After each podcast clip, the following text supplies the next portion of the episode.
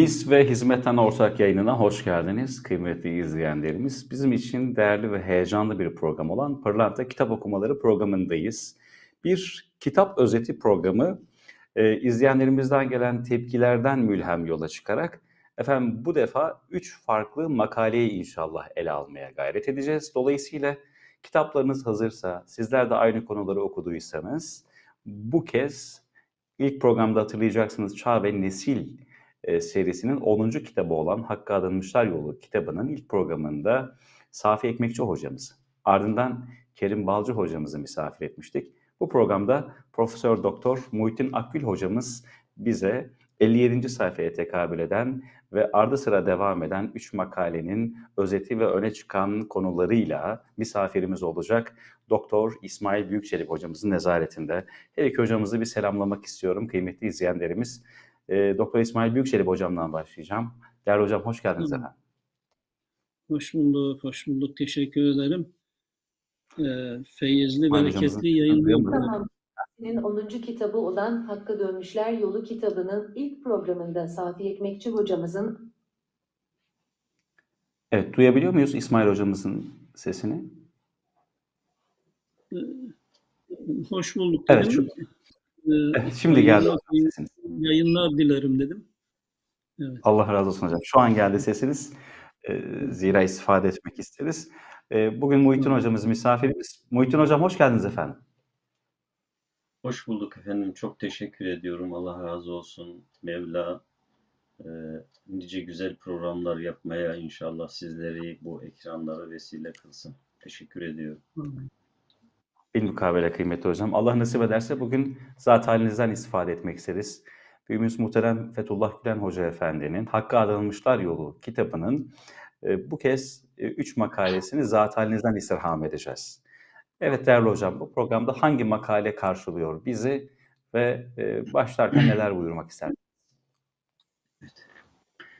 Öncelikle e, programa başlamadan önce e, iki hafta önce ülkemizde meydana gelen ve 10 ilimizi direkt olarak etkileyen e, 40 binin üzerinde şimdiki rakamlarla tespit edilen cana e, e, aynı zamanda canın kaybolduğu ve Suriye komşumuz Suriye'de aynı zamanda rakamını sayısını bilemediğimiz sayıda ölçüde e, yine ölümlerin olduğu böyle bir felaket e, e, arefesinde veya e, böyle bir felakete yakın bir zaman dilimindeki bu programda e, bu afette hayatlarını kaybedenlere Cenab-ı Hak'tan rahmet dilerim. Mevla onları şehitler makamında kılsın. Arkada bıraktıkları insanlar var. Kiminin babası, kiminin annesi, kiminin küçük yavrusu. Mevla onlara sabrı cemiller lütfeylesin. Ve aynı zamanda onların akrabaları, yine onlardan dolayı hüzünlenen insanlar var. Akrabalarına başsağlığı diliyorum. Aslında ülkemizin başı sağ olsun. Mevla benzeri felaketlerden, benzeri afetlerden bütün insanlığı korusun, muhafaza etsin ve ülkemizi masum insanları korusun dilek ve temennilerimle başlamak istiyorum. Amin değerli hocam. Ele aldığımız tabii konu e, aslında İslam'ın, İslam ilahiyatının temel e, konulardan bir tanesi. E, makalelerin e, vurgulamak istemiş olduğu, ele almış olduğu mesele e, İslam'ın altı inanç esasından e, öncelikle birisiyle ilgili olan peygamberlere iman konusunu ele alması açısından oldukça önemli. Yani inanç esaslarımızdan biri üzerinde konuşuyoruz. Nübüvvet konusu, peygamberlik konusu.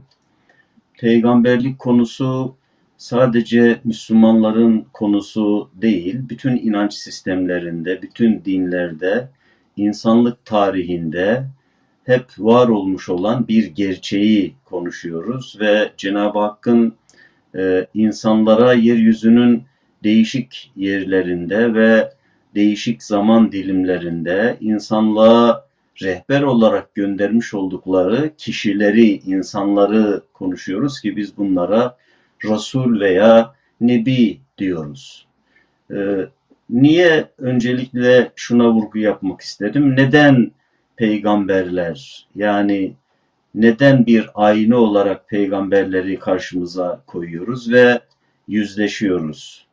Ee, kısaca buna vurgu yapmak istiyorum. Muhterem e, müellifin e, hem bu makalelerde hem de sair kitaplarında e, özellikle ve öncelikle üzerinde durmuş olduğu önemli konulardan birisi aynı zamanda.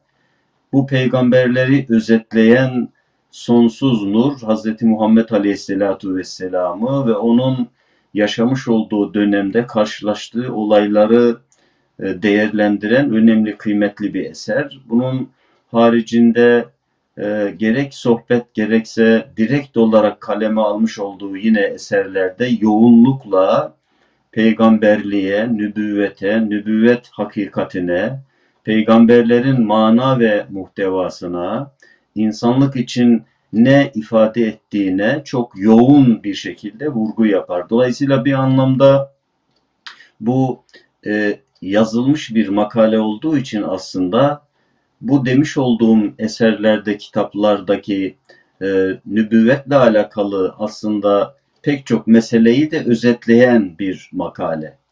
Buradaki belki her bir cümleyi atıflarıyla beraber, ilgili yerleriyle beraber okursak çok daha net bir şekilde ortaya çıkmış olur. Çünkü her bir cümle kitabının, müellifin kitaplarının, eserlerinin farklı yerlerinde çok daha geniş bir şekilde ele alınmış bir konu.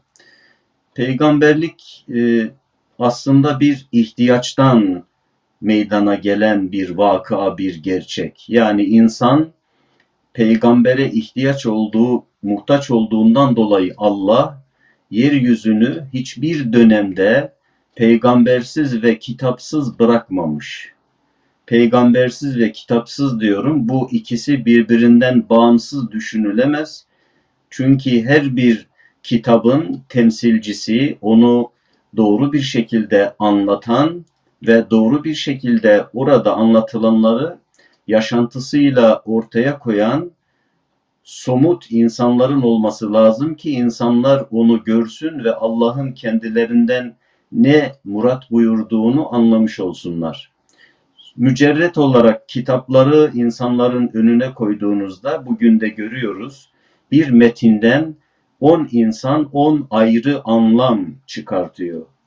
Kuran-ı Kerim'e baktığımızda yine insanlar bu lafız olarak yani yoruma açık olan e, bir beyan olduğundan dolayı bütün aslında sözlerde olduğu gibi insanın iradesi, insanın bilgisi, insanın arka planı devreye girdiği için yine insanlar beşerilik ona katabiliyorlar. İşte bundan dolayı Cenab-ı Hak kendi beyanlarını, kendi insanlara arz etmek istediği, insanlardan istediği emir ve yasaklarını veya daha e, e, farklı bir kelimeyle ifade edecek olursak ideal insanı, ideal insan tipini bu kitapları hayatlarında idealize eden, kristalize eden peygamberlerle gönderiyor. Bu kitap ve bu kitabı temsil eden, bu kitaptakilerin nasıl yaşanılmasını, bunlara nasıl inanılmasını, bu hakikatleri bir hayat tarzı, bir insan e, formuna dökme nasıl olur bunu biz peygamberlerde görüyoruz. Onun için de Allah insanın sadece kitapla belki değil, sadece e, kendi aklıyla değil, peygamberlere bu temel ihtiyaçlarından dolayı ilk insanla beraber bu peygamberlik müessesesini başlatmış. Kur'an'ın farklı ayetlerinde her döneme, her bölgeye peygamber gönderildiği ve bu açıdan da çok önemli tersinden baktığımızda peygamber göndermediği toplulukları ve yerleri de sorumlu tutmayacağını ifade ediyor ki çok bilinen bir ayettir. وَمَا كُنَّا مُعَذِّب۪ينَ hatta neb'ase rasula eğer biz bir bölgeye bir insan topluluğuna elçi, uyarıcı bir peygamber, onlara neyi nasıl yapmalarını ifade eden, beyan eden bir peygamber, bir elçi göndermediysek onları sorumlu tutmayız. Neden?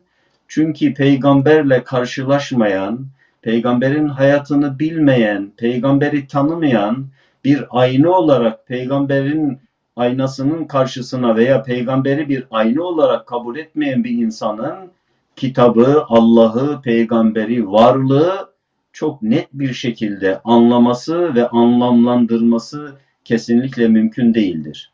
İşte bu insandaki bu zorunluluktan dolayı, insanın yapısından dolayı Allah her dönemdeki kitabını ve her peygamber, her bölgeyi, her zaman dilimini bu anlamda peygamberlerle donatmış. Kur'an-ı Kerim'de 28 tane bu peygamberlerin ismi, hayatları anlatılır. Bunlardan İslam kelamında üçü peygamber mi değil mi ihtilaflıdır. Hazreti Üzeyr, Hazreti Lokman ve Hazreti Zülkarneyn. Ama sadece sanıldığı gibi peygamberler Kur'an'da anlatılanlardan ibaret değildir. Kur'an kimilerinin hayatlarını size anlattık, kimilerinde anlatmadık der. Dolayısıyla rivayetlere de baktığımızda 24 bin, 124 bin hatta 224 bin rivayetleri vardır ki bu peygamberler var değişik zaman dilimlerinde insanlığa rehber olmuşlardır. Onların ellerinden tutmuşlardır ve onlara ideal yolu Allah'ın istemiş olduğu ideal insan olma ve ideal mümin olma yolunu insanlık bu peygamberlerin ışığında, rehberliğinde ortaya çıkarmıştır. Ve örnek oldukları için de bu peygamberler ki Peygamberimiz Aleyhisselatu Vesselam'ı ve Hazreti İbrahim'i anlattığı yerde onların bütün insanlık için ve insanlar için birer üsve-i hasene olduğuna özellikle vurgu yapılır ki onların her yönüyle insanlar için birer ayna olduğu ve insanların ideal bir insan olmanın yollarını onlarla hayatlarını yaklaştırdıkları, yakınlaştırdıkları ve onları bir ayna olarak gördükleri zaman ancak ortaya çıkar hakikatini bize ifade etmiş oluyor. Kur'an-ı Kerim'de özellikle peygamberler bir ayna olarak karşımıza konurken peygamberlerin sonuncusu ama aslında ilki olan Hz. Muhammed Aleyhisselatu Vesselam'a Kur'an'da peygamberleri anlatması emredilir. Ve fil kitabi İbrahim, İdris, İbrahim diye farklı yerlerde bu peygamberlerin hatırlatılması. Buradaki hatırlatılmasının anlamı da işte bu makalede ifade edilen bir ayna olarak karşımıza konması. Nasıl bir peygamber portresi var? Olaylar, hadiseler karşısında nasıl bir tutum ve davranış sergilemişler? Nasıl bir tepki vermişler? Nasıl bir kul olmuşlar? Nasıl bir mümin olmuşlar? Biz bunların yollarını işte Kur'an'da bunu da an, bunu da an, bunu da an ifadeleriyle ifadelendirilen bu gerçekten anlamış oluyoruz.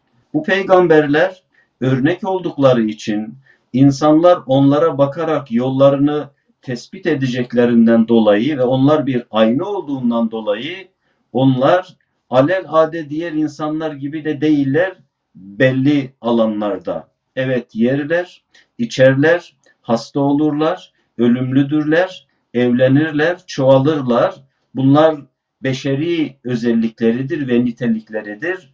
Ama onlar melek değillerdir. Onlar aynı zamanda bu beşeri özelliklerinin yanında Cenab-ı Hakk'ın onlara bir misyon olarak yüklediği görev gereği aynı zamanda örnektirler. Allah'ın yeryüzüne göndermiş olduğu ideal örnektirler ve onlar seçilmiştirler. Kur'an iki yerde bir yerde onları anlatırken Mustafeynil ahyar ifadesiyle anlatır. Yani seçkinler. Mustafa bildiğiniz gibi seçilen, süzülen, hayatında herhangi bir lekenin olmadığı berrak ayna demek. Dolayısıyla insan, mümin bu berrak aynayı önüne aldığı zaman kendindeki kusurları, eksikleri rahat bir şekilde görür. Eğer normal e, eksik olmayan yönleri varsa devam eder. Kusurlu yönleri varsa da o aynadan, o e, portreden, o örnek şahsiyetten yanlışlarını düzeltmiş olur. Yine başka bir ayette aynı kelime kullanılır Hac suresinde. Allahu yastafi minel melaiketu rusulen ve minen nas buyurur Cenab-ı Hak. Bu peygamberleri anlamamız, peygamberlerin bizim için birer ayini olmasını kavramamız açısından oldukça önemli bir kavramdır. Çünkü maalesef günümüzde bazen dili uzun diyebileceğim, özür diliyorum sizlerden ve ekranlarının başındakilerden. Bazen ilahiyatçılar maalesef bu peygamberlerdeki bu özelliği dikkate almadıklarından dolayı onları normal bir beşer statüsünde değerlendirebiliyorlar. Onların adını alırken, ondan sonra onların hayatlarına bakarken Cenab-ı Hakk'ın Kur'an-ı Kerim'de ve onların onun bir peygamberi olduğu için onlara hitap tarzlarına bakmak suretiyle alel ade beşer noktasına indirgeyebiliyorlar. Dolayısıyla Kur'an-ı Kerim'in e, e, daha dikkatli baktığımızda onlar için kullanmış olduğu, onlar hakkında kullanmış olduğu bu kavram, bu istifa kavramı, Mustafa kavramı, Mustafa inil ahyar, Allahu yastafi, yastafi kavramı oldukça önemli. Onların her açıdan süzülen, dupduru, net, berrak bir ayna olduğunu gösteren önemli bir kavramdır bu. Allahu yastafi minel melaiketi rusulen ve minen nas. Allah kendisine elçi seçerken alel ade insanlardan seçmez. Bir iş yerinize herhangi bir işçiyi veyahut da bir çalışanı almak istediğiniz zaman kontrolden geçirirsiniz değil mi? Yani mutlaka bazı niteliklerinin olmasını beklersiniz. Çok daha önemli bir işe atayacaksanız, bir fabrikaya müdür atayacaksanız çok daha detaylı araştırmada bulunursunuz. Devletin önemli bir kurumuna atayacağınız zaman 50 bin türlü detaydan geçer. Şimdi bu beşeri sistem içerisinde gayet doğaldır ve olması gerekir. Çünkü işin önemine göre o insanın arka planı, hayatı, çevresi, ondan sonra gelmiş olduğu aileye varıncaya kadar e, bir gözden geçirilmesi ve çek edilmesi gerekir. Şimdi biz beşer olarak, insan olarak kendi iş yerimize, kendi marketimize, kendi yönetimimizdeki bir işe atacağımız bir insana bu kadar önem veririz de Allah kendine ait bir işi, önemli bir işi, kutsi bir vazifeyi vereceği peygamberleri alelade insanlardan seçer mi? Elbette hayır. İşte bu peygamberler hayatları mercek altına alındığında, yakından incelediğinde hepsi mümtaz, seçkin insanlardır ve İslam kelamında aynı zamanda onların ayrılmaz temel özellikleri vardır. Onlar aynı zamanda sadıktırlar. Asla hayatlarında yalan olmaz. Onlar aynı zamanda emin ve güvenilir insanlardır. Onlar Allah'tan almış oldukları bütün vahiyleri en detay aleyhine olsun lehine olsun onu insanlar karşısında mahcup edecek bir ifade olsun velev ki asla saklamaz, gizlemez, korkmaz, endişe taşımaz. Ölüm bile olsa mutlaka onu yayarlar. Peygamberler aynı zamanda kendi bulundukları toplumların en zeki insanlarıdır ki bunu fetanet kavramıyla ifade ederiz. Çözümsüz bir mesele bırakmazlar. Her şeyi çözerler suhuletle adeta halk arasında yaygın olan tereyağından kılı çıkarırcasına onlar bütün meseleleri çözerler. Çünkü onlar çözüm bulmak için gönderilmiş insanlardır. Ve aynı zamanda onlar özellikle de bu makalelerde çok ağırlıkta e, odaklanılan ana konudur ki o da peygamberlerin ismetidir. Yani hatalardan, günahlardan, e, insanlar için eksiklik, noksanlık ifade edebilecek bir takım davranışlardan onların ya kendi iradeleriyle korunmuş olmaları ya da Cenab-ı Hakk'ın onları öyle bir görevle vazifeli kıldığından dolayı onlarda böyle bir niteliğin yani ismet sıfatının onlarda aynı zamanda doğuştan var olmasıdır. Onlar onun için e, İslam ilahiyatındaki büyük çoğunluğa göre hem büyük günahlardan hem de küçük günahlardan tamamen arındırılmışlardır. İradeleri vardır, beşerdirler. Onların işlediklerine biz günah demeyiz. Ancak ve ancak beşer olarak veya kader planında onların yapmış oldukları bir takım davranışlara ki Kur'an-ı Kerim bu kelimeyi kullanır, zelle deriz. Yani bir küçük bir hafif bir sürçme, yürürken ayağınızın görmeden, farkına varmadan bir taşa dokunması veya altında kaygan bir zemin olmasından dolayı gayri iradi orada bir kayma meydana gelmiş olması. İradi değil, bilerek değil, kasten değil ama farkına varmadan e, sizin orada kaymanız bunu ifade eder. Zelle kavramı ve e, peygamberler için bu kavram kullanılır. İslam ilahiyatında da buna peygamberlerin zellesi denir, günahı denmez. Dolayısıyla peygamberler bu anlamda evet bizim bir ihtiyacımızdan Allah her dönemde onları göndermiştir. Biz onları bir ayna olarak karşımıza koyalım ve yüzleşelim. İyi bir mümin, iyi bir e, insan, iyi bir baba, iyi bir yönetici, iyi bir devlet adamı, iyi bir e, sorumlu, iyi bir dede nasıl olur?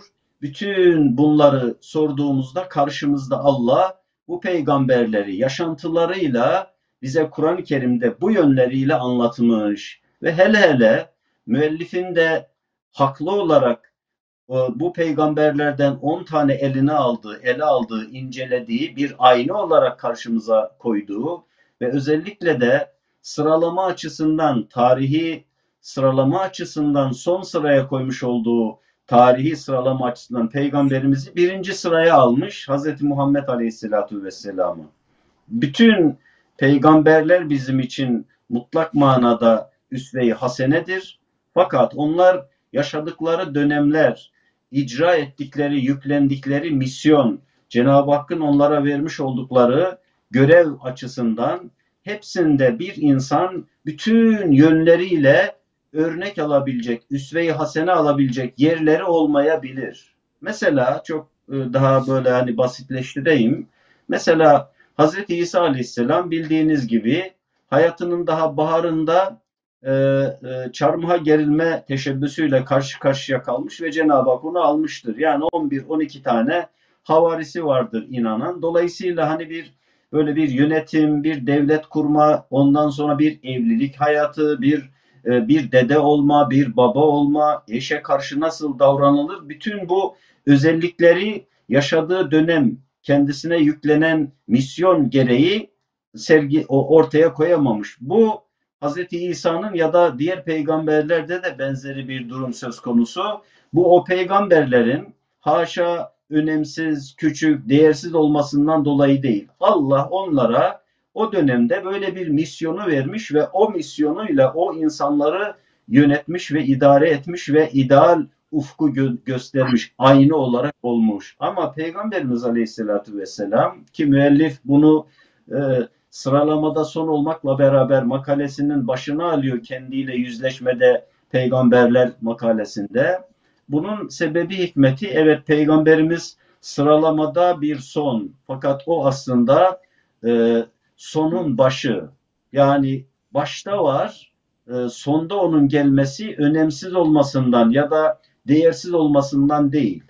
Sonda gelen bütün o güne kadar benzeri misyonu eda eden peygamberlerin mesajlarını ve hayatlarını yeniden özetleyen ilave kıyamete kadar gelecek insanlara da örnek olması gerekli olan davranışları ortaya koyan her yönüyle evrensel olan evrensel bir nebi, bizim için ideal bir ayna. Onun için de bu peygamberlerden onunu seçmiş müellif ve bugün belki bu üç makale üzerinde kısa kısa duracak olursak kendiyle yüzleşmede peygamberler, ikinci sıraya bu peygamberlerin ve bu peygamberimiz Aleyhisselatü Vesselam'ın özellikle bütün peygamberleri özetleyen mahiyetteki peygamberimizin e, halesinde bulunan, ondan istifade eden, o güneşten ışıklarını ve ısısını alan, vahyin kendisine gelmiş olduğu Hz. Muhammed Aleyhisselatu Vesselam'ı bizatihi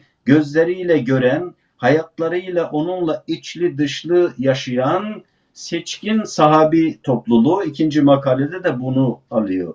O da önemli. Neden? Çünkü peygamberlere en yakın, peygamberlere gelen vahyi berrak bir ayna olarak ilk görecekleri kimse hayatındayken karşı karşıya kaldıkları insanlardır. Dolayısıyla Peygamberimiz Aleyhisselatü Vesselam'la sahabi dediğimiz bu insanlar peygamberimize gelen bütün ayetlerin onda ideal bir insan ve ideal bir mümin olma noktasını, örnekliğini onda görmüşler. Biz sadece duyuyoruz günümüzde. Peygamberimiz şöyle yapmıştı. Peygamberimiz bu ayeti şöyle anlamıştı, anlatmıştı. Fakat buna ilave sahabiler bu peygamberimizin yapmış olduğu ideal müminlik e, örnekliğini gözleriyle görüyorlar. İki, beraberce onunla yaşıyorlar. Üçüncüsü de çok daha önemlisi bütün zorluklara rağmen, bütün sıkıntılara rağmen, bütün tehditlere rağmen özellikle de Mekke'nin sıkıntılı yıllarında 13 o e, zorlu yılda Peygamberimiz Aleyhisselatü Vesselam'ın yanından hiç ayrılmıyorlar. Yani bu özellikleriyle de sahabileri başka topluluklarla, başka kesimlerle mukayese etmek çok zor. Efendimiz gerek Kur'an-ı Kerim'de sahabilerin üstünlüğü, onların önce önceliği, onların Allah katındaki değeriyle ilgili ayetler gerekse Peygamberimiz Aleyhisselatü Vesselam'ın sahabilerini e, onların fazileti, onların üstünlüğü, onların diğer insanlardan farklı olması ve Cenab-ı Hak katındaki değerlerini ifade eden yine onlarca ifade var. Bundan dolayı sahabiler e, bizim için aynı olmada oldukça önemli. Sadece bu konuyla alakalı oldukça önemli, meşhur olan bir e, sözü hatırlatmış olayım ki Efendimiz hayrul kuruni karni thummellezine yelunehum thummellezine yelunehum buyuruyor. En hayırlı asır benim içinde yaşamış olduğum asırdır. Niye? Çünkü işte biraz önce ifade ettiğimiz gibi bizatihi peygamberi görüyorlar. Akıllarına herhangi bir konuyla alakalı takıldıklarında peygamberimize soruyorlar. Herhangi bir aracı, herhangi bir tereddüt söz konusu değil.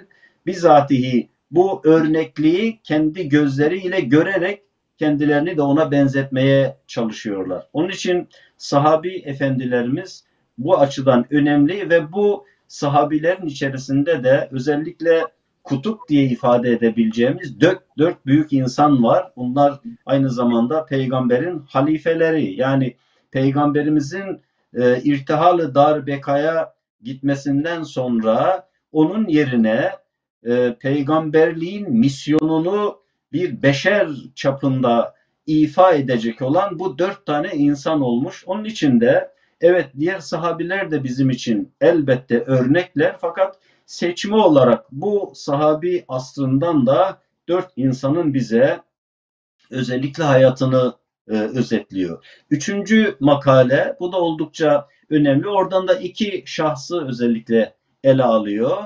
O da kendileriyle yüzle, yüzleşmede hale ile hallenenler diyor. Hale kimdi? Sahabi efendilerimiz peygamberimizin çevresinde adeta bir hale şeklinde gelmişlerdi. Şairinde beyan ettiği gibi peygamberimizin çevresinde hale, hale şeklinde bulunuyorlardı, ayrılmıyorlardı.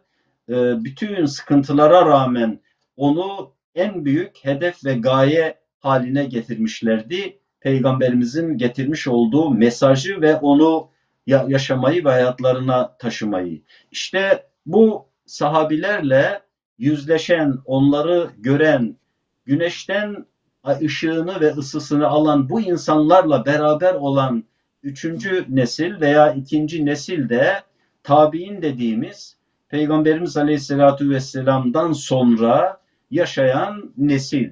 Oradan da iki tane seçme alıyor. E, birisi Zeynül Abidin, aynı zamanda Peygamberimizin yakın akrabası Hazreti Hüseyin'in evladı, oğlu. Diğeri de ta Yemen'den Veysel Karani veya Üveysi El Karani ikisi de söylenebiliyor. E, Yemen'de peygamberimizi görmemiş, peygamberimizin döneminde yaşamış, yaşadığı halde Muhadramun diye buna e, İslami literatürde isim verilir. Muhadramun, muhadram peygamberimiz döneminde yaşadığı halde fakat sebepler açısından nasip olmamış. Hatta işte bir defasında peygamberimizi ziyarete gelmiş. Annesine çok bağlı olduğundan dolayı ve annesi annesinden ayrılması zor olduğundan dolayı Efendimiz'i evde bulamayınca tekrar geriye dönmüş. O nesilden de e, iki kişi işte bu iki zatı alıyor ve onların da her yönünü değil aslında makalelerde.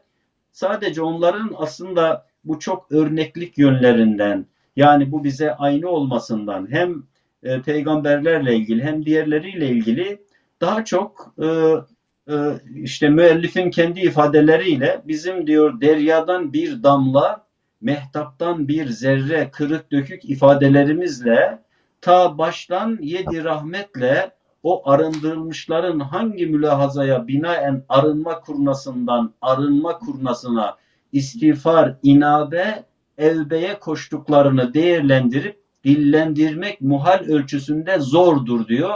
Ama yine de onlara bakıp kendimize gelme adına bir cüret de olsa bir şeyler söylemenin lüzumuna inanıyorum demiş. Yani daha çok e, insanın insan olma gereği, beşer olma gereği, bir takım hatalar yapabileceği veya kendi dünyasında insanların nazarında kusur olmasa bile ama kendi dünyasında, kendi değerler ölçüsünde bir kusur gibi atfe, e, görmüş olduğu veya kusur olarak bakmış olduğu hadiseler karşısında, olaylar karşısında veya zorda kalınan bazı durumlar karşısında bir müminin, ideal bir müminin e, nasıl davranması gerektiğini işte bu e, dediğimiz üç tane aynada bize gösteriyor.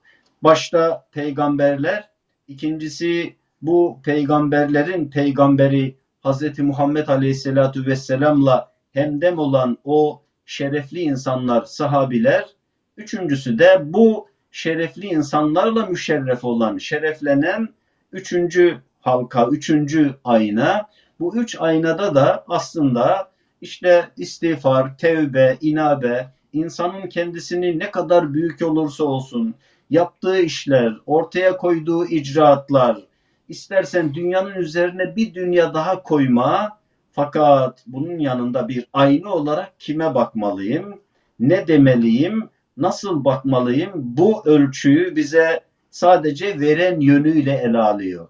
Tekrar ediyorum bu üç makalede de bütün yönleri ele alınmıyor. Peygamberler derken bütün peygamberler anlatılmıyor. Örnek sadece o peygamberlerden özellikle de bu demiş olduğum açıdan hayatlarında bunların çok ağır olduğu çünkü her peygamberin bazı özellikleri ağırlık basıyor. Kur'an-ı Kerim'de de anlatıldığı şekliyle bazıları sabırda ufuk, bazıları zenginlikle e, imtihan edilmede ufuk. O, o onu kazanmada. Bazıları zorlu bir kavimle, inatçı bir kavimle yaka paça olma, sabır gösterme bu konudaki sabrıyla ufuk. Bazıları insan olma gereği, beşer olma gereği işlemiş olduğu zerre karşısında yıllarca başını Cenab-ı Hakk'a kaldıramama noktasında aynı zamanda örnek zirve. Dolayısıyla seçme böyle 10 tane peygamberi 10 tane e, nebiyi diyelim e, örnek olarak alıyor. İşte o ikincide de 4 e, halifeyi alıyor.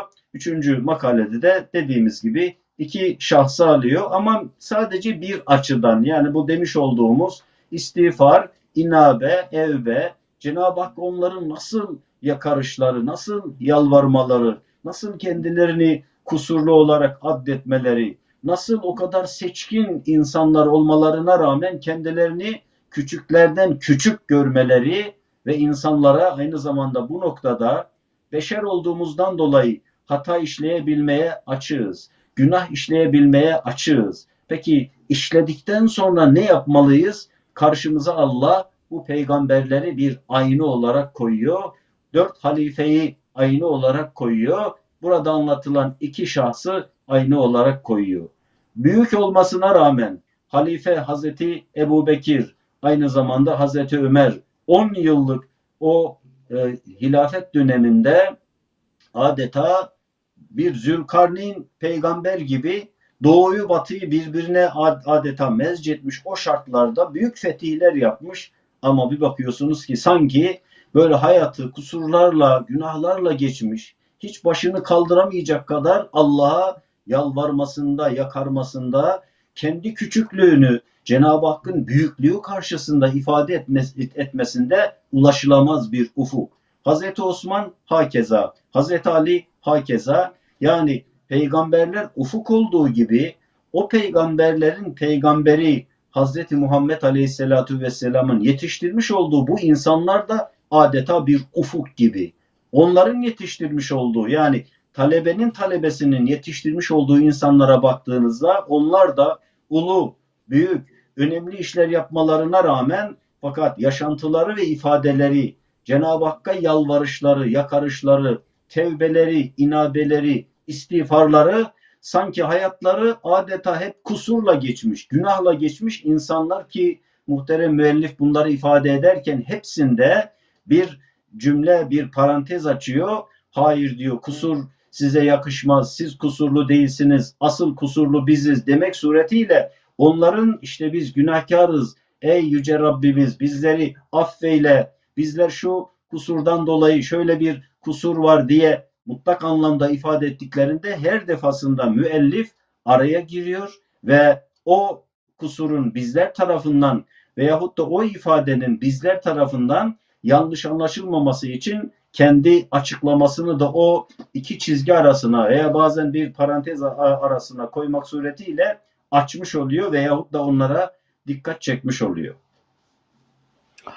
Evet değerli hocam. Ee, her üç makalede önemli olan e, yöntemleri e, yansıttınız. Peki biraz da şöyle düşünmek gerekirse e, bu her üç makale yaklaşan Ramazan-ı Şerif'le birlikte içinde bulunduğumuz üç ayları da göz önünde bulundurarak tıpkı az önceki örnekte olduğu gibi e, yeryüzünün birçok noktasında farklı coğrafyalarında halelenmiş olan hizmet erleri için ne ifade etmeli? Ramazana bir hazırlık namına bize neler söylemeli? Evet, estağfurullah. Müminin aslında bütün hayatı, bütün zaman dilimleri e, burada bahsedilen e, bu aynalar karşısında geçmeli. Peygamberimiz, ashab efendilerimiz ve ondan sonra e, ifade edilen e, özellikle buradaki bu iki şahsiyetin hayatı bize hem hayatımızın diğer sair zamanlarında hem de özellikle değerli sayılan Peygamberimiz Aleyhisselatü Vesselam'ın beyanlarıyla daha yoğun geçirilmesi gerekli olan Recep Şaban gibi ve onun ötesinde de zirvelerde peygamberliğin kendisiyle buluştuğu, Kur'an'ın kendisiyle buluştuğu çok değerli bir zaman diliminde bu aynalığın, bu peygamber aynalığının, bu e, sahabi aynalığının, bu e, tabi'in aynalığının karşımıza daha bir yakınlaştırmak suretiyle koyma ve sık sık bakma zorunluluğu ortaya çıkıyor. Çünkü biliyoruz ki Peygamberimiz Aleyhisselatü Vesselam bu sorduğunuz soru çerçevesinde baktığımızda mübarek Ramazan ayını sair zaman dilimlerinden çok daha yoğun geçiriyor. İbadetiyle, itaatiyle, evradıyla, eskarıyla, Kur'an'la yoğun bir şekilde iletişimi ve ilişkisiyle ki bildiğiniz gibi Cebrail her sene o döneme kadar getirmiş olduğu vahiyleri Ramazan ayı içerisinde yeniden baştan sona peygamberimizle mukabelede bulunuyor ve mukabele demiş olduğumuz karşılıklı bu okuma şekli de aslında böyle bir sünnetin bize yansımış olması. Dolayısıyla bir defa Ramazan ayı dediğimizde her şeyin başında Kur'an gelmekte ve insanların yeniden Kur'an'la hemdem olmaları, Kur'an'ı daha bir canı gönülden okumaları, anlamaları, en azından kısa bir mealiyle onu takip etmiş olmaları Ramazan ayının bize vermesi gerekli olan ve bizim de bu aydan almamız ve dikkat etmemiz gerekli olan hususların başında geliyor. Peygamberimiz Aleyhisselatü Vesselam aynı zamanda bu mübarek ayda e, esen bir rüzgar gibi infakta, yardımlaşmada, insanların ellerini tutmada böyle bir rüzgara benzetiliyor. Esen bir rüzgar gibiydi diyor. Evine giriyor çıkıyor, bulduğu bir şeyi hemen dışarıda götürüyor, birilerine ulaştırıyor. Dolayısıyla Ramazan ayı aslında bir yardımlaşma ayı. Empati yapmanın zirvede olduğu bir ay olduğu için aç kalmanın, susuz kalmanın, nimetlere ulaşamamanın insana vermiş olduğu bu duyguyla insan bunu çok rahatlıkla empati edebiliyor. Tokken susuzluk çekmediği zaman, istediğine istediği zaman ulaştığı zaman insan nimetin kadrini fazla bilemeyebilir. Ama Ramazan ayı gibi bu mevsimde açlığın ne demek olduğunu akşama doğru o yemeklerin kokusu geldiğinde insan biraz daha anlıyor. İşte bu Ramazan ayında aynı zamanda bizler dünyanın neresinde yaşıyorsak yaşayalım. Bazılarımız itibariyle imkanların bol olduğu yerlerde yaşıyor olabiliriz. Avrupa gibi, Amerika gibi, Kanada gibi ülkelerde ama unutmayalım ki dünyanın ekmeğinin, etinin, kokusunun, çorbasının girmediği milyonlarca aynı zamanda yer var ve insan var.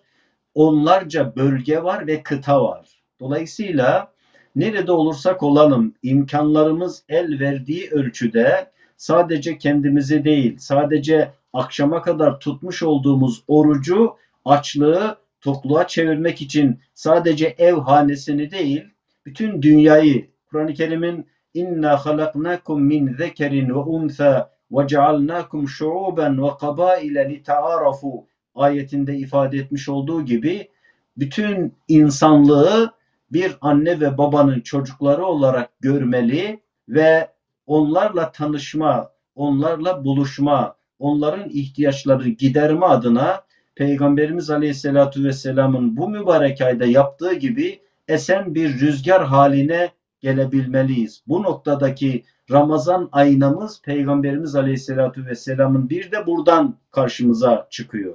Özellikle de şu afeti yaşamış olduğumuz günlerde Türkiye'de evini kaybeden, çocuğunu kaybeden, malını mülkünü kaybeden, başını sokacağı bir ev bulamayan insanları empati etmeliyiz. Onlarla bu yakınlığı kurmalıyız ve imkanlarımız ölçüsünde az olabilir. Allah herkese imkanları ölçüsünde sorar. Herkes herkes inandığı ölçüde elini aynı zamanda taşın altına koyar. O insanları da düşünmek suretiyle ve özellikle de Afrika gibi biraz daha sıkıntıların olduğu, sürekli fakr zaruretin yaşanmış olduğu yerleri de dikkate almak suretiyle bu ülkemizdeki afeti de dikkate almak suretiyle Efendimizin aynalığını bu noktada biraz daha ön plana çıkartmalıyız diye düşünüyorum. Estağfurullah. Çok teşekkür ederiz değerli hocam. İsmail Büyükçelebi hocama döneceğim. Değerli hocam, e, şu uyarı da aklımıza geliyor. Özellikle Muhittin hocamın sözlerinden sonra onlar bir vadede, Kur'an bir vade uyarısı gelip de karşımıza çattığında e, bu ufukla baktığımızda hizmet gibi bir nimetin içerisinde olan e, erlerin bakışıyla değerlendirmek gerekirse e, nasıl bir yüzleşme olarak okumak lazım? Bu, bu, bu nimetten dur olmamak, bu nimetten faydalanmak, Cenab-ı Hakk'a karşı, hizmete karşı, Hazreti Üstad'a karşı, Kur'an'a karşı, Peygamber Efendimiz'e karşı aleyhissalatü vesselam mahcup olmamak için bu üç makalede o mahcubiyeti yaşamamak için nasıl bir haleti ruhiye içerisinde e, olmak gerekir? Neler buyurursunuz efendim? Muhittin Hocam Allah razı olsun. Hoca Efendi'nin bu makaleleri yazmasının özetini böyle onları bir aynaya benzetmesiyle çok güzel ifade etmiş oldu. Şimdi hocamız e, malum bu yüzleşme, nefsiyle yüzleşme yani insanın kendisini muhasebeye çekmesi demek. bu yazıları bir seneden fazla sürmüş yani. Buradaki makaleler e, birleştirilmiş biraz. Yani birkaç sayıdaki Çağlayan'ın birkaç sayısındaki makale tek bir e, makale haline getirilmiş, birleştirilmiş. Yoksa böyle ayrı ayrı düşününce Çağlayan'da bir seneden fazla sürmüş. Şimdi e, biz elhamdülillah e, üstadımızın, hocamızın e, peygamberlere bakışı, ondan sonra peygamberlerin sah havarilerine, sahabilerine bakışı, selefi salihine bakışı ve onlara olan hürmetleri, saygıları elhamdülillah bizde de onlara karşı bu saygıyı uyandırdığı için biz çok şanslıyız. Hani başta girerken gene Muhittin Hocam bazı ilahiyatçılar peygamberleri böyle sıradan bir insan gibi bakıyorlar, konuşuyorlar dedi ya çok doğrudur yani. Şimdi adam e, Muhammed Muhammed diyor, Hazreti Muhammed diyor, salavat yok böyle maalesef. Şimdi e, biz hizmet insanları olarak elhamdülillah bu iki büyük mürşidin irşadı ile bu e, büyüklerimizden ne ders alacağız? Şimdi Hoca Efendi peygamberlerden başlamış. Hazreti Adem Aleyhisselam'dan başlamış. Ben saymadım da Muhittin Hocam saymış demek. İşte Hazreti Nuh'tan, Hazreti İbrahim Aleyhisselam'dan, İsmail Aleyhisselam'dan, Eyyub Aleyhisselam, Yunus Aleyhisselam, efendim Yakup Aleyhisselam, Yusuf Aleyhisselam böyle 10 tane peygamber. Tabi bunlar misal yani. Diğer peygamberlerin bu manada e, tazarruları, yakarışları yok mudur? Elbette.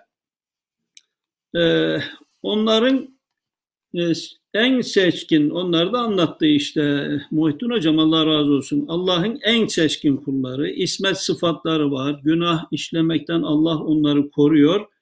Buna rağmen dualarına baktığınız zaman sabah akşam mesela Efendimizin dualarını düşünün ya sabah akşam okuduğu dualara bakın.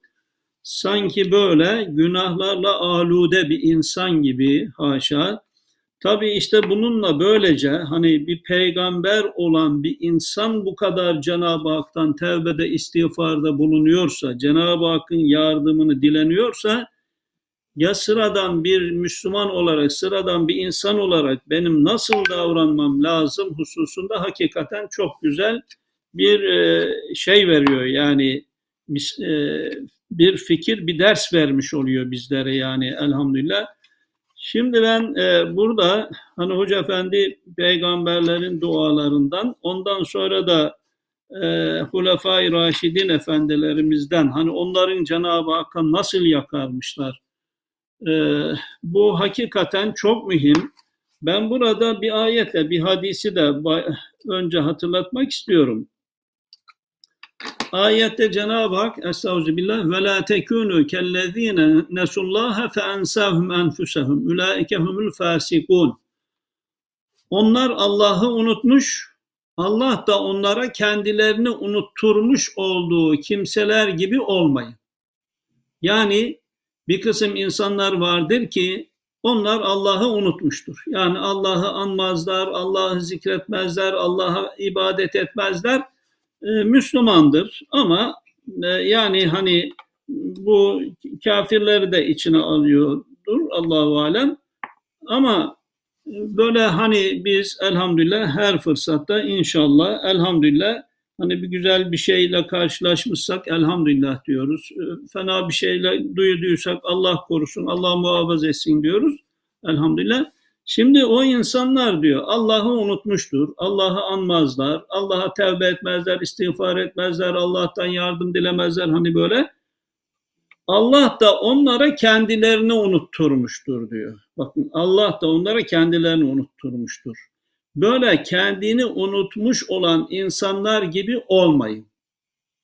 Burada Hoca Efendi'nin bu kadar üzerinde durması bu meselenin işte bizim onlar gibi olmamamız için. Ha, şimdi mesela bir peygamberlerin, efendim e, Hulefai Raşidin efendilerimizin daha sonra gelen işte büyüklerden Zeynel Abidin'le Veysel Karani Hazretlerini misal vermiş burada Hoca Efendi.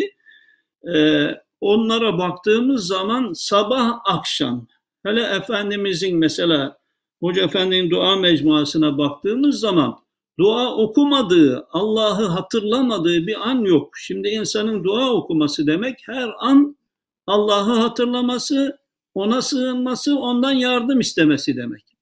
Şimdi Efendimiz'e bakıyorsunuz kalkarken, abdest alırken, abdest aldıktan sonra elbisesini giyerken, kapıdan çıkarken, işte bir köpekle karşılasa çarşıya girerken, yatarken yani yerken, içerken hani affedersiniz tuvalete girerken, çıkarken bile dua okuyor değil mi? Yani dua okumadığı, bu ne demek? Allah'ı hatırlamadığı bir an yok. İşte bunları bize niye Hoca Efendi anlatmış? Ha biz de inşallah onlar gibi olalım. Ha, olmazsak ne olur? Bir de bir hadis-i şerif hatırlatacağım dedim ya.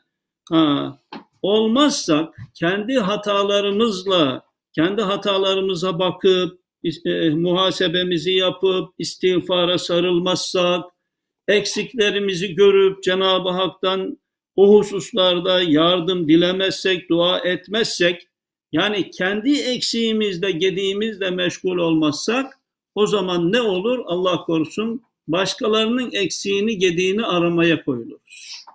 İşte o zaman da o günah olarak zaten yeter Allah korusun.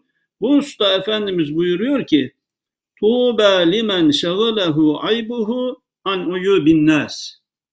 İnsanların ayıbını bırakıp da kendi ayıbı ile meşgul olan insanlara e, ne mutlu diyor. Onlara müjdeler olsun diyor. Yani şimdi tabii bu çok mantıklı bir şey değil mi? İnsan kendi ayıbıyla, kendi eksikleriyle, kendi günahlarıyla e, uğraşırsa, yani bunları düşünür, taşınırsa ne yapar? Tevbe eder, istiğfar eder. E kendi kusuruyla hiç meşgul olmazsa, kendi sanki çok mükemmel insanı kamil mertebesinde bir Müslüman, başkalarının ayıplarıyla meşgul olursa insan kendi günahı için, kendi eksiği gediği için tevbe istiğfar eder mi? Etmez. Şimdi mesela bunlardan çok güzel misaller vermiş Hoca Efendi. Şu Hazreti e, e, Ebu Bekir Efendimizin münacatını e, böyle de şey yapmış, şiir gibi Hoca Efendi tercüme etmiş. Lütfet kuluna ki zadı azı pek galil, iflas etmiş haliyle gelmiş kapına ey Celil. Kendisini iflas, et, iflas etmiş bir mümin olarak görüyor. Yani Hazreti Ebu Bekir'i düşün radıyallahu anh. Günahı büyük mü büyük, yarlığa günahlarını ne olur? O bir şahsı garip ve bir günahkar abdi zelil. Bakın şimdi insan kendisine nasıl bakması gerekiyor. Bunlar işte çok güzel aynalar, çok güzel misaller. Ondan isyan, nisyan ve iç içe yanılma bekliyor senden ihsan üstüne ihsan ve ata-i cezil. Nice olacak halim, yok bende bir hayırlı amel. Şu-i amalim çoklardan çok, zat taatim kalil. Beni yakacak ateşlere soğu, soğuyu ver de ey Rab. Beni yakacak ateşlere soğuyu ver ey Rab. Yani ateşlere soğu diye emir veriver diyor.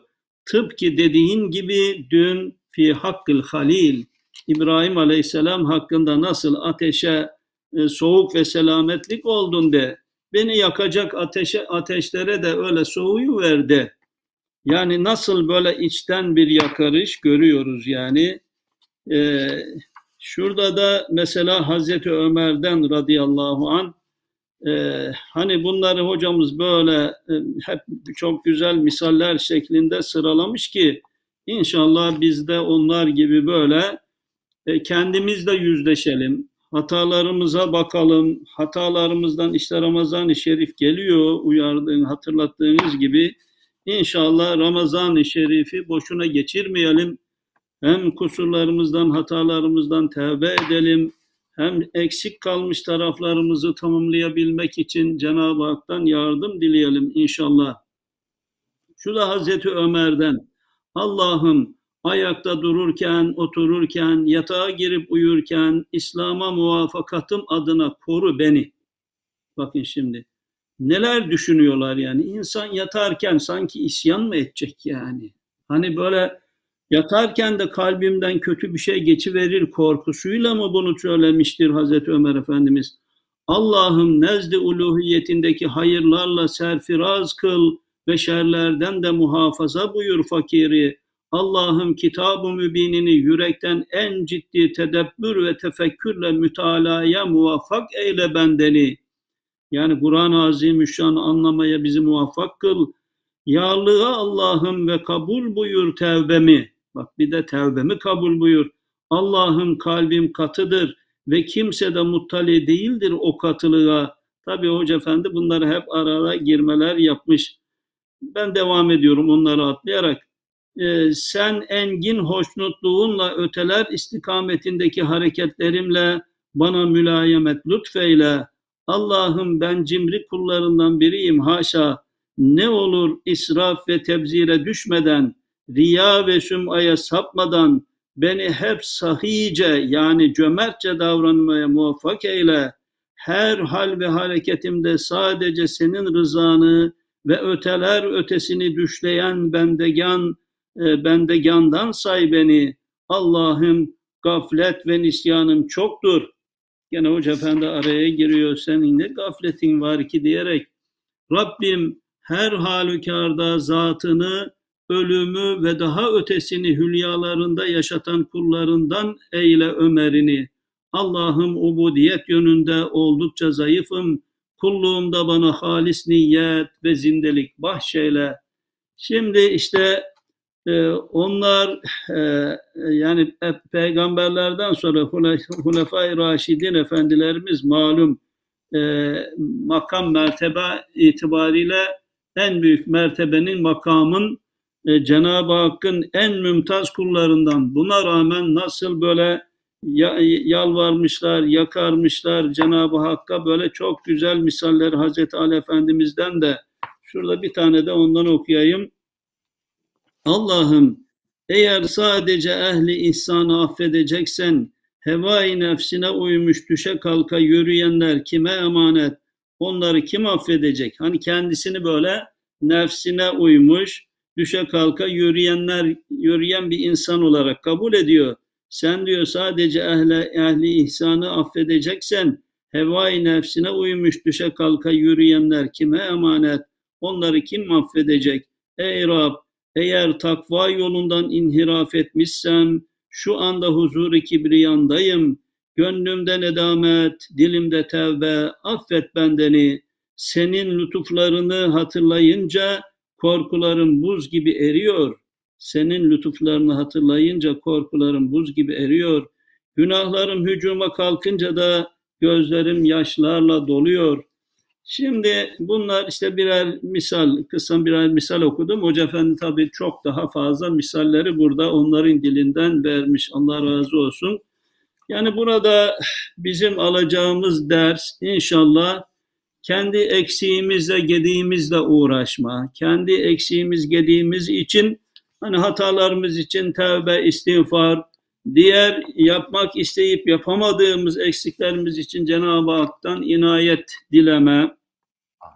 Böylece inşallah hani diğer insanların eksiğiyle, gediğiyle uğraşmaktan kendi e, mize bakma, kendimizle yüzleşme, e, tevbe, istiğfar, inşallah Hoca Efendi onu da hani Kur'an-ı Kerim'deki tevbeyle, istiğfarla Cenab-ı Hakk'ın kullarını tevbeye davet edişine de, de ayetlerden çok güzel misaller vermiş.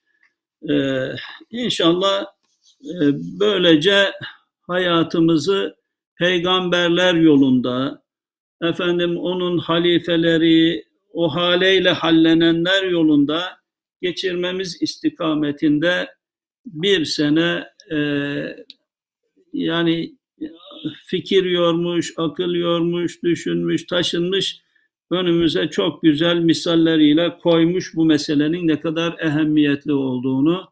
Malum dinimizde muhasebe, murakabe çok mühim. Hazreti Ömer'in o sözü de malum. Hani hasibu enfusekum kable en tuhasebu. Hesaba çekilmeden önce kendinizi hesaba çekin. Hani insan kendini bu dünyada hesaba çekerse tevbe istiğfar eder. Orada hesaba çekildikten sonra sen kendini hesaba çekmeye kalksan o zaman artık elinden fırsatlar kaçmış oluyor.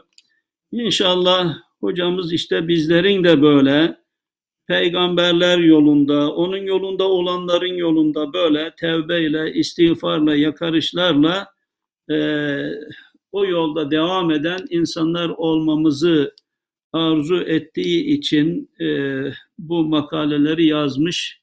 İnşallah bizler de o istikamette gayret ederiz. Cenab-ı Hak önümüzdeki Ramazan-ı Şerif'i de inşallah böyle çok tevbe eden, istiğfar eden, dolu dolu geçiren kullarından eylesin. Amin. Değerli hocam Allah Ben razı de- olsun. Ee, Allah bize razı ufuk katı makalelerinin o ayrıntılarını anlama imkanı sağladığınız için size, zatenize ve Profesör Doktor Muhittin Akgül hocamıza çok teşekkür ediyoruz. Estağfurullah, estağfurullah. Ben de teşekkür ediyorum Muhittin Hocama. Allah razı olsun. İnşallah. Evet bir sonraki tarihimiz Allah nasip kısmet ederse 12 Mart. Bu kez 12 Mart'ta kitabın son bölümünde 4 makale var kıymetli izleyenlerimiz. İzleyenlerimizin birçoğu kitabı takip ederek aynı zamanda makaleleri okuyarak iştirak ediyorlar. Özet programına, Pırlanta kitap okumalarına. Bu kez Kemal Kara hocamız Allah nasip ederse misafirimiz olacak. Diğer programda görüşünceye değin Allah'a emanet olunuz efendim. Hoşçakalın.